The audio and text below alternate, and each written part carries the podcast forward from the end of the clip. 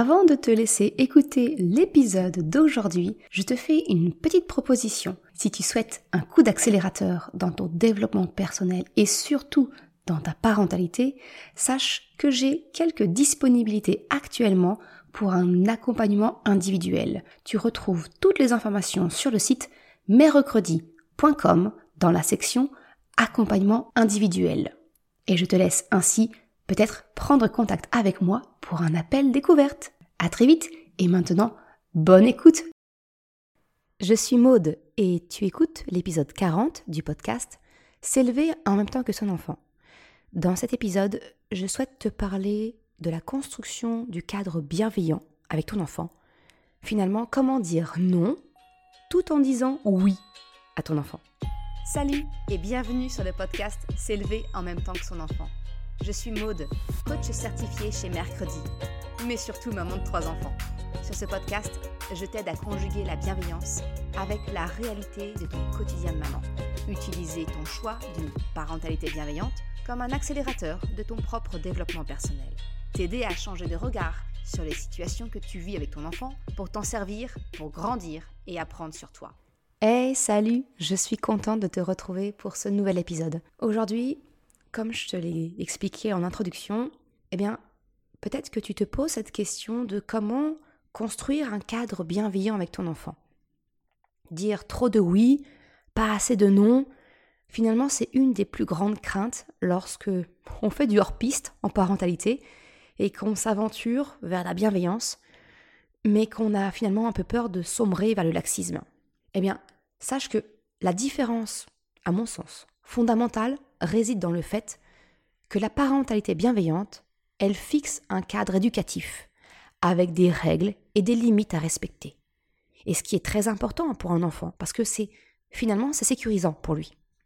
Oui, mais la question qui vient derrière, c'est comment fixer un cadre, des règles, sans pour autant créer un sentiment d'oppression à grands coups de non quand ton enfant tente une échappée et teste les limites fixées. Si le non est important, parce qu'il délimite ce qui est acceptable de ce qui ne l'est pas, en abuser peut au contraire te ramener dans le camp de l'autorité, de la domination que tu as essayé d'éviter hein, en choisissant une parentalité plus à l'écoute, respectueuse et positive pour ton enfant.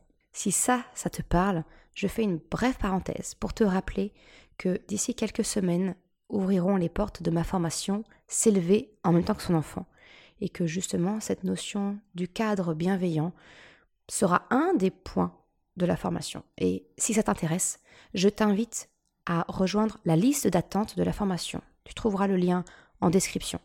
La liste d'attente est absolument sans engagement, hein, qu'on soit bien d'accord là-dessus, il n'y a pas de piège caché derrière. Par contre, ça te donnera des avantages supplémentaires, c'est-à-dire qu'il y aura un tarif spécifique pour les personnes qui auront manifesté de l'intérêt euh, et quelques surprises. Mais ça, je n'en dis pas plus. Voilà, sache que si ça t'intéresse, tu peux rejoindre la liste d'attente de la formation. Allez, maintenant, je ferme la parenthèse et on est parti dans notre sujet. Concrètement, comment faire pour conjuguer cadre éducatif et bienveillance? Eh bien, comme d'habitude, c'est une histoire d'équilibre. Et dans cet épisode aujourd'hui, je t'apprends à savoir doser tes non pour fixer ce cadre éducatif bienveillant auquel tu aspires avec ton enfant. Alors je tiens avant tout à rappeler, dire non à ton enfant, c'est important et essentiel. C'est quelque chose que j'ai déjà abordé dans l'épisode 11, l'importance de savoir dire non à ton enfant et comment le faire. Encore une fois, si tu veux creuser la question, je t'invite à écouter l'épisode dont le lien est en description. Mais si je te résume ça très brièvement, bah je dirais qu'il est important de savoir dire non à ton enfant afin de te respecter toi, tes besoins, et donc peut-être sortir du sacrifice. Mais ça montre aussi, par l'exemple, hein, à ton enfant, eh bien que lui aussi, il a le droit de dire non pour se faire respecter des autres. Dire non, c'est justement poser des limites à ton enfant, fixer ce fameux cadre éducatif qui lui permettra de grandir en sécurité, de se construire pour savoir vivre avec les autres. C'est en cela que ce point est essentiel dans la différenciation avec le laxisme.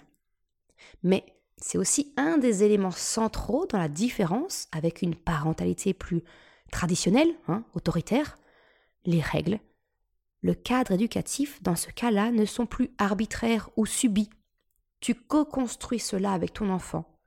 Tout n'est pas interdit ou refusé. Parce que, oui, il y a ce que j'appelle le revers de la médaille du non. Parce que si le non peut être utile à ton enfant, il peut aussi être ressenti comme oppressant, dominateur si tu en abuses. Et soyons francs, en tant que parents, oui, nous avons souvent tendance à abuser du non. Et c'est là que ton enfant peut se sentir oppressé et dominé. Et donc, en conséquence, va peut-être se rebeller et s'opposer. Dire non à ton enfant, c'est donc nécessaire, mais il faut trouver l'équilibre. Alors, c'est bien gentil, Maud, mais comment trouver l'équilibre tout en garantissant un cadre éducatif à mon enfant? Eh bien, ça, ça revient à pouvoir dire non sans dire non. Alors oui, finalement, tu vas peut-être dire, ok, mais ça veut dire que la solution, c'est de dire oui à mon enfant? Hum, Mais non, parce que c'est pas non plus oui. C'est pas non plus dire oui à tout. ok, alors là, t'es bien avancé avec ça. Concrètement. En fait, le secret pour dire oui tout en disant non à ton enfant, eh bien, c'est de formuler ta phrase de manière positive. Tu te souviens, j'en ai déjà parlé, le cerveau n'entend pas les négations. Et je t'encourage souvent à tourner tes formulations de manière positive, comme par exemple quand je t'ai parlé des mes astuces pour éviter les crises en magasin. Eh bien, c'est exactement la même chose ici. C'est de formuler finalement ton refus, ton non, mais de manière positive et qui revient donc à un oui. Alors, le secret, très concrètement, eh bien, c'est de répondre oui et de continuer avec la condition, le cas de figure, hein, dans lequel tu accepterais potentiellement la demande de ton enfant. Oui, quand, voilà, quelque chose. Oui, si tu veux, dès que quelque chose. Alors, pour être très concrète, je vais te partager eh bien, deux cas de figure que j'ai récemment eus dans mon quotidien avec mes enfants. Le premier cas, eh bien, c'est par exemple quand ton enfant veut un morceau de pain. Alors, je te plante le décor pour que tu puisses potentiellement faire un parallèle avec ce que toi tu vis avec ton enfant. Imagine, voilà, je rentrais de la boulangerie, il était à peu près 11h30, et je suis en voiture avec euh, Krapopoulos, qui donc a 3 ans et demi. Et il me demande, pendant que je conduis, un morceau de pain. Alors en soi, je sais que j'allais accéder à sa demande, parce que je savais qu'à ce moment-là, on allait manger beaucoup plus tard que d'habitude, le temps de récupérer à sa sœur qui était à une, une activité extrasolaire. Sauf que le hic, je suis en train de conduire et je ne peux pas le faire. Alors j'aurais pu lui répondre non, mais alors là, je suis à peu près sûre qu'entre le refus et l'hypoglycémie qui commençait à pointer le bout de son nez, j'aurais eu le droit à une explosion euh, de la part de Kravopoulos. Ce que j'ai fait, bah, j'ai simplement répondu Oui, je te donne un morceau de pain dès que nous sommes arrivés à la maison. Le simple fait de dire oui, eh bien mon fils se sent entendu, son besoin a été pris en compte. Alors certes, ce n'est pas immédiat dans la satisfaction du besoin, qui est de manger du pain, mais son besoin a été entendu et accueilli. Et ça, ça peut vraiment suffire à faire patienter ton enfant. Alors, si je suis complètement honnête, oui, il a réitéré deux fois sa demande sur un trajet qui dure à peu près cinq minutes. La deuxième fois, ben, j'ai répété mon oui avec la condition. Et à sa troisième demande, eh bien, je lui ai simplement retourné la question. Tu veux du pain? Je comprends. Mais quand est-ce que tu en auras?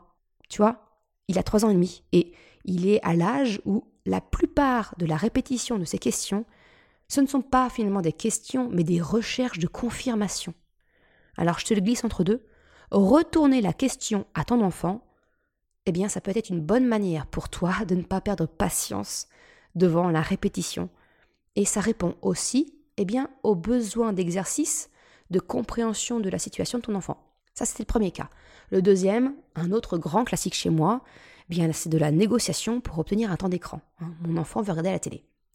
Alors, je te l'ai expliqué dans l'épisode 38, nos règles concernant les écrans sont assez souples. Hein. En gros, il n'y a pas d'écran quand il y a école le lendemain. J'ai une tolérance vis-à-vis du mardi et du vendredi, mais ce n'est pas, c'est vraiment pas systématique. Et effectivement, mes enfants ont tous les trois le droit à un peu d'écran les mercredis et pendant le week-end. Mais mes enfants sont comme tous les enfants, hein. ça ne les empêche pas de tenter quelquefois, on ne sait jamais, sur un malentendu. mes enfants peuvent donc me demander de l'écran dans deux cas de figure finalement.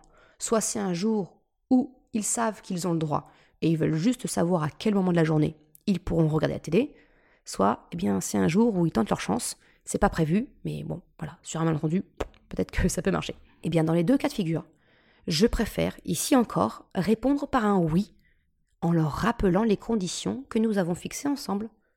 Oui, dès que les devoirs seront faits. Oui, tu pourras regarder la télé quand vous serez tous en pyjama.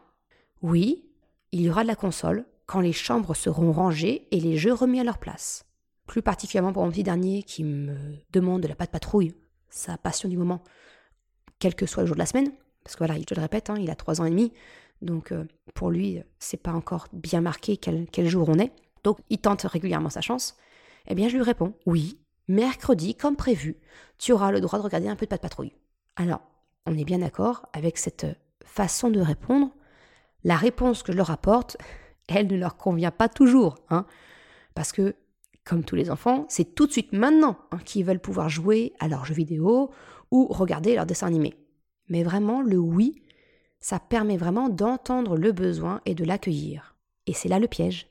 Accueillir ne signifie pas systématiquement satisfaire.